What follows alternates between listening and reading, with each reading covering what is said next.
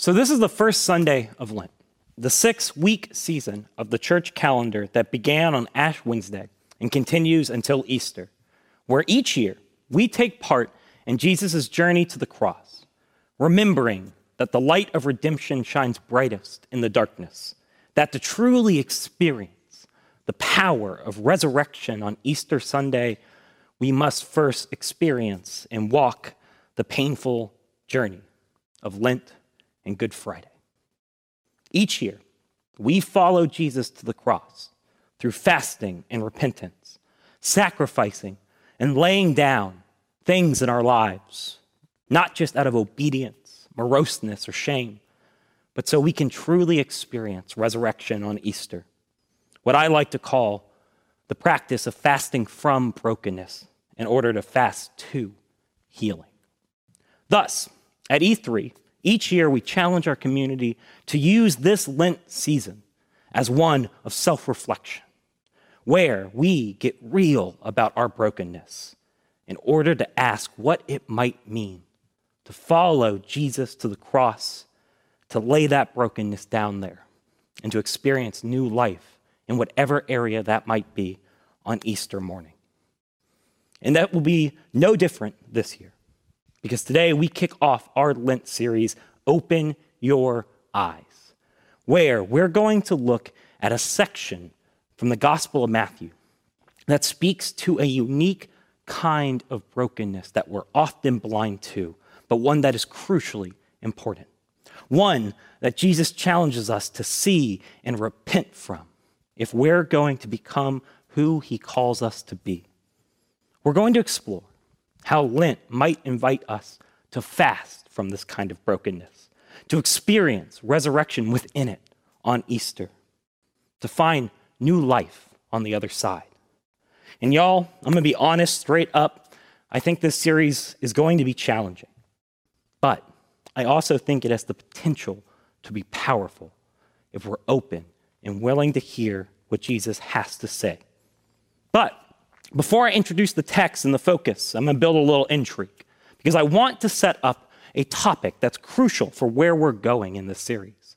And that is the topic of betrayal. Betrayal, an act of deliberate disloyalty or deception, perpetuated by someone we trust. Now, betrayal is something we've all experienced as human beings. And it's one of the most painful experiences we can have. It's a wound of the heart that by nature always blindsides us. We don't see it come. As Malcolm X put it best, to me, the thing that is worse than death is betrayal. You see, I could conceive death, but I could not conceive betrayal. Betrayal has this unique power to wound and to shock us. And thus, we shouldn't be surprised that it's played a crucial and critical role in human storytelling across the ages. It's an easy way to create conflict and surprise, to stir up emotion and intrigue within the audience. Loads of great stories and tales rely on epic betrayals at the center. I mean, it's why we'll always remember the great line from Shakespeare's Julius Caesar, et tu, Brute. The betrayals that stick with me the most come from cinema, because cinema has that unique way of capturing that brutal emotion of the betrayed and it creates some of the most outrage inducing scenes in all of human history. I will never forget the look on William Wallace's face when he's betrayed by his fellow Scottish noblemen and his friends are left to die. Ugh. Or the scene that most scarred me as a kid forgive the pun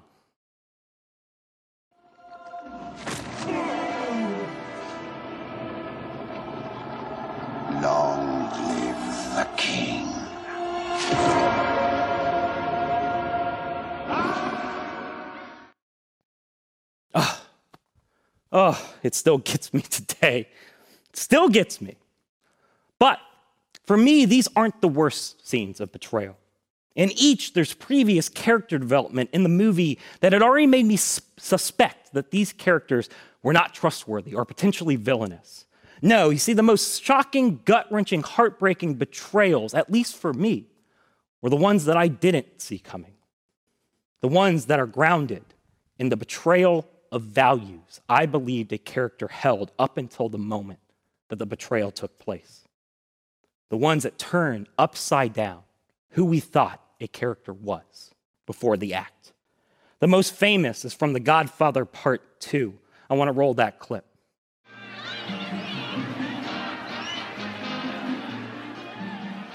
There's a plane waiting for us to take us to Miami in an hour, all right? Don't make a big thing about it.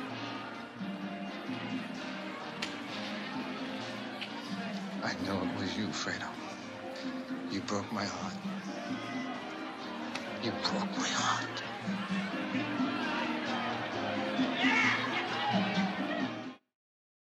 I mean, this is one of the most epic betrayals in movie history.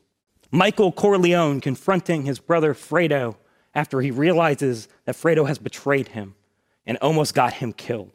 Really, though, the heartbreak of the scene comes from the fact that Fredo has betrayed everything that we as the audience believed him and his family stood for family, loyalty, brotherhood, which then Michael betrays. Spoiler, when he has Fredo killed. But the one that hits me the hardest is from one of my favorite movies, The Social Network. Now, if you haven't seen The Social Network, it's a quasi fictionalized retelling of Facebook's creation. And it was created by co founders Mark Zuckerberg and Eduardo Saverin. Mark's only true friend, the one who helped him start Facebook and was with him from the beginning. And there's a betrayal at the center of this movie that's heartbreaking. I just want to run that clip too because it is so powerful. In late November, I got the email from Mark telling me to come out for the millionth member party. What else did the email say? It said that we had to have a business meeting, that Mark and Sean had played some kind of revenge stunt on Case Equity, and that Manningham was so impressed that he was now making an investment offer that was hard to turn down. So I went to California, and I went straight to the new offices. I didn't know whether to dress for the party or for the business meeting, so I kind of dressed for both. But it didn't matter. Why not? Because I wasn't called out there for either one. What were you called out there for? An ambush. Mr. Saverin, hey, over here.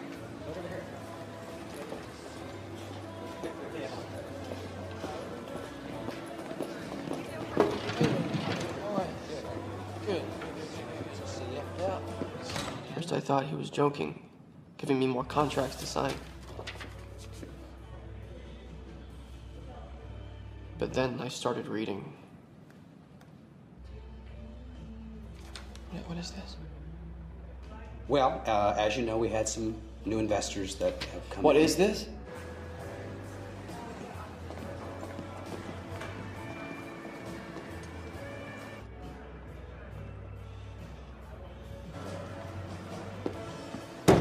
Mr. Saverin. Mark! Mark! He's wired in. Sorry? He's wired in. Is he? Yes. How about now? You still wired in? Full security. You issued 24 million new shares of stock. You were told that if new investors came How came much were your shares diluted? How much were his? What was Mr. Zuckerberg's ownership share diluted down to? It wasn't. What was Mr. Moskovitz's ownership share diluted down to? It wasn't. What was Sean Parker's ownership share diluted down to? It wasn't. What was Peter Thiel's ownership share diluted down to? It wasn't. And what was your ownership share diluted down to? 0.03%.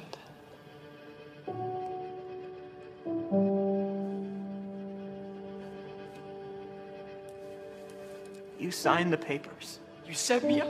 You're gonna blame me because you were the business head of the company and you made a bad business deal with your own company? It's gonna be like I'm not a part of Facebook. it won't be like you're not a part of Facebook. You're not a part of Facebook. My name's on the masthead. You might want to check again. I mean, this scene hits me. You know Mark's not great at this point in the film, and you know that something does go wrong, but this moment where he cuts Eduardo out hits like a ton of bricks.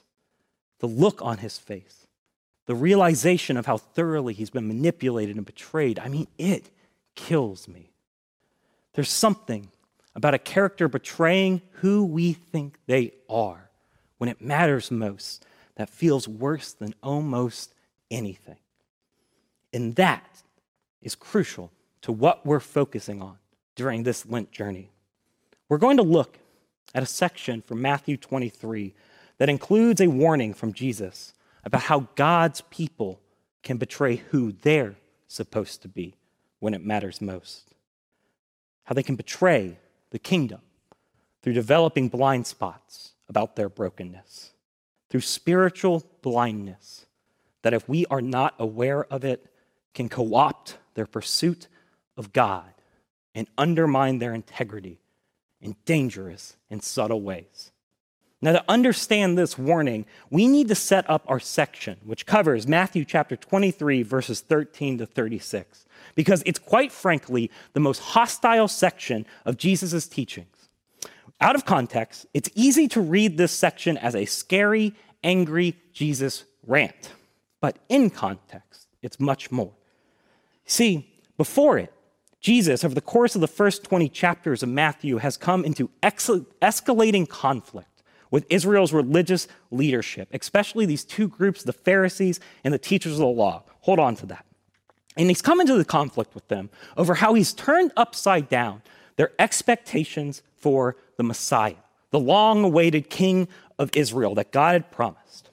They expected the Messiah to be a warrior king, come to defeat Rome, the enemies of God. And instead, Jesus comes as a king of peace, as a servant, preaching, loving your enemies. They expected him to bring the hammer of judgment on those they deemed sinners.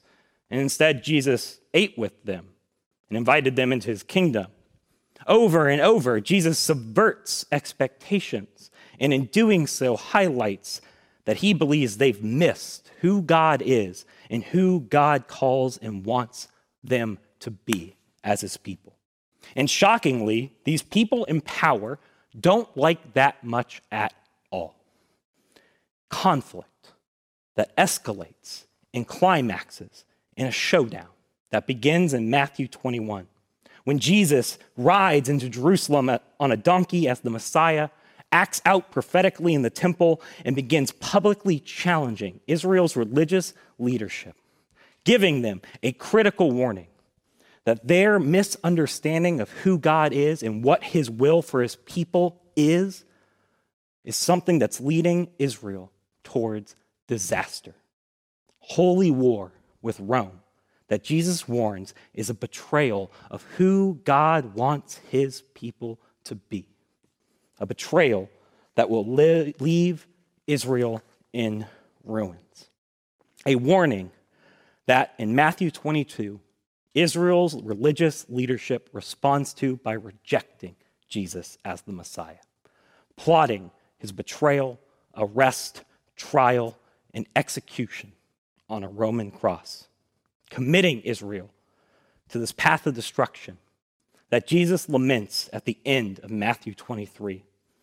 He laments Jerusalem, Jerusalem, you who kill the prophets and stone those sent to you. How often I have longed to gather your children together as a hen gathers her chicks under her wings, and you were not willing. Look, your house is left to you desolate. For I tell you, you will not see me again until you say, Blessed is he who comes in the name of the Lord. And from this moment at the end of Matthew 23 on, Jesus doesn't teach publicly again. It's his last public word, his final response to this betrayal and rejection of him as the Messiah and what it means for Israel. The last thing he says to the crowds before his crucifixion in context. It's not an angry rant, it's his final, heartbroken warning, plea, an invitation to go a different way for God's people. And in this light, the chapter takes on a whole different shape. In verses 1 through 12, Jesus urges the crowds to follow his example, not that of Israel's religious leadership, to practice what they preach, to be humble servants, not these warriors obsessed with punishment and war, to be a people who stay true to his upside down values of peace that he's been preaching. All building to verse 13 when Jesus confronts Israel's religious leadership one final time, proclaiming seven woes against them. Now, a woe is a very specific biblical term. You see, it was a mixed cry of compassion, sorrow, and challenge used by the Old Testament prophets to lament and mourn the paths of disaster that Israel's kings took Israel down when they rejected God's ways. It's the kind of thing that the prophet said as Israel was facing exile and would not listen. Jesus takes up this prophetic or prophetic mantle and with sorrow lays into Israel's religious leadership for a singular specific reason. And I want to sit with this first woe because it informs the other six and it informs this reason that Jesus believes we have to hear because it's the reason that he believes has led them to miss and reject the kingdom and his invitation right in front of them. We find this first woe in Matthew 23 13, where Jesus says, Woe to you, teachers of the law and Pharisees, you hypocrites! You shut the door of the kingdom of heaven in people's faces. You yourselves do not enter, nor will you let those enter who are trying to. And now, this is a fascinating verse. Hypocrite, at least the Greek word that is translated as hypocrite here, is a term for an actor in Greek culture someone who puts on masks to play different roles in a play or a production. And this is a scathing rebuke if you know who these two particular groups of religious leaders are. The Pharisees were a popular religious sect that believed strict observance of God's law was necessary for proper worship of Yahweh. They studied God's law and taught how to follow it by creating rules. Now, we hear the word rules and we think legalism and bad. But for the average Israelite in Jesus' time, the Pharisees were actually positive figures. You see, the Pharisees took the complex law of the Old Testament and broke it into clear, understandable rules to follow so that they could follow, honor, and follow God in their everyday life. Things like when the Sabbath tells you not to work, they would define what work is and isn't so you could actually honor the Sabbath and thus honor God. In other words, they made the law understandable for most Israelites, which was greatly appreciated. And the teachers of the law were religious lawyers of sorts. They studied the, the details and the intricacies of the law in order to protect its integrity and to settle religious disputes when those broke out amongst God's people. Both of these were positive figures for many that would have been in Jesus' audience. All that to say, both place the utmost importance on honoring God in the right ways with godly acts as he commanded in his word. And if following God in the kingdom of heaven was just about having right ideas, Jesus would have said, A plus, spot on, you got it. But what does Jesus know they're planning? They're planning to have Rome execute him to execute God's Messiah, to execute an innocent man simply because he has challenged their power and their beliefs. Jesus hears what they say, but when he looks at their actions and the heart behind those actions, he says, nice rules, nice beliefs, great visible acts that look religious, but it's a charade, performance art, a mask that you're wearing, covering deep inner brokenness. He says, You're actors in a play, you're not righteous. He sees this form of religion playing out in front of him that says all the right things, yet totally misses the point. That uses religion to put on a show for others while hiding the truth of what's really going on inside the hearts of the people practicing it. Something that, when fed enough, has made them blind. Blind to their real motivations and intentions power, retaliation, greed, control, masking these things with religion and confusing them with God's will.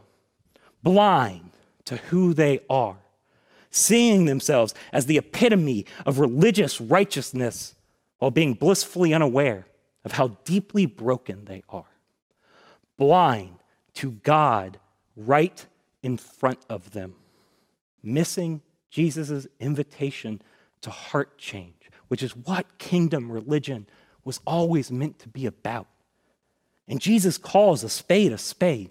He calls this what it is religious hypocrisy, presenting a religious image when beneath the facade, they're spiritually bankrupt, as evidenced by their actions in the world and the hearts that those actions flow out of. And Jesus sees this as the ultimate betrayal of who they're called to be as God's people, as leaders of God's people. Look at what he says. Their religious hypocrisy not only keeps them from entering the kingdom when they're invited to it by Jesus, but it also prevents others from entering it too. It leads people who trust them, who look to them for spiritual guidance away from the very thing that they were tasked and given the responsibility for leading people towards.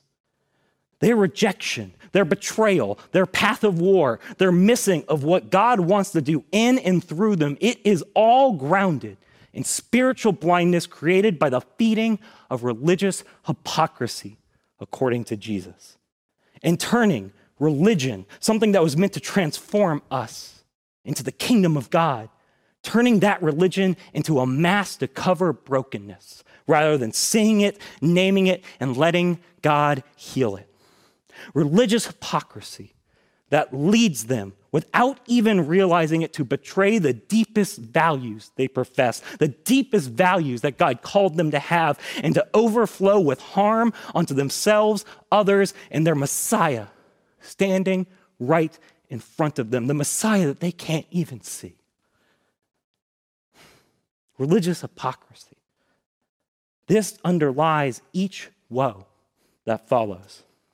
In each, Jesus points to a good invitation from God and his story that through religious hypocrisy, we so often distort and abuse for the wrong reasons. Six ways that God's people let spiritual blindness develop that then keeps them from entering into and representing Jesus' kingdom. And y'all, that preaches. How often do we miss out on transformation because we're hiding behind mass. Because in our preoccupation with self image, we embrace external holiness over actual life change. Hiding our brokenness and missing the invitation of transformation through God's love and grace, choosing instead to hide and stay broken than be healed, no matter what it costs or who it harms. How often has the church caused wounds in its blindness, failing to look for, a name, and root out its own hypocrisies, saying one thing, but producing its opposite in the world and hurting people in the process? How often have we failed to realize that many people's first impression of Jesus comes not through a book, but through us? And our refusal to experience kingdom healing in our brokenness, and our tribalism, and our judgmentalism, and our pride in choosing a righteous mask over righteous living. How often does that end up misrepresenting him and shutting the door of the kingdom in people's faces who need Jesus most? How often do we, without even meaning to betray ourselves, and who we are called to be because we just don't want to be honest about who we are, where we need help, where we've missed it, where we've been wrong, where we know we need to surrender and be healed. Am I preaching yet? Y'all, this hits home for me as someone who desperately wants to follow Jesus and see myself and others in this world healed, I need to hear that message, even though it's hard. Wearing masks, religious hypocrisy has played a crucial role in the times in my life where I've missed, rejected, and betrayed the kingdom of God, even when I didn't know I was doing it, when I have let hidden wounds overflow onto others and create tragedy. Jesus knows I need to hear this hard truth, not for shame, but because He knows I cannot heal in what I cannot name. And I cannot invite others into a kingdom of healing if I haven't entered into it myself. We must be willing to see ourselves as we are, to name and lay down at the cross this brokenness. If we want to experience Jesus' resurrection and new life on Easter. But here's the beautiful, hope filled, grace filled truth of this challenge. In Jesus' kingdom, taking off the mask isn't the end of our story. It's not the moment in which we fade away. It's the first step of it, the first step towards kingdom life and resurrection on the other side of what feels like death. In the shadow of the cross, we're invited to lay down our preoccupation with image management and experience God's love for us as we are, all of us. In the light of Easter, we're invited to experience resurrection and what we so desperately want to hide. In the light of God's grace, we can find new life right where we are and become people who, by grace, can be honest about who they are, unafraid to be seen in their perfection because they know that their God has seen them fully. He has met them in those spaces and He has invited them into His kingdom anyway, as they are, if they would just say yes to it. Lent reminds us that if we're open, willing, and honest, Grace can resurrect us into people who truly accept the kingdom invitation and reflect the kingdom, not through rules, but by becoming it here and now. People, not with religious hypocrisy, but with kingdom integrity in their lives. That's the invitation underneath the challenge of Matthew 23.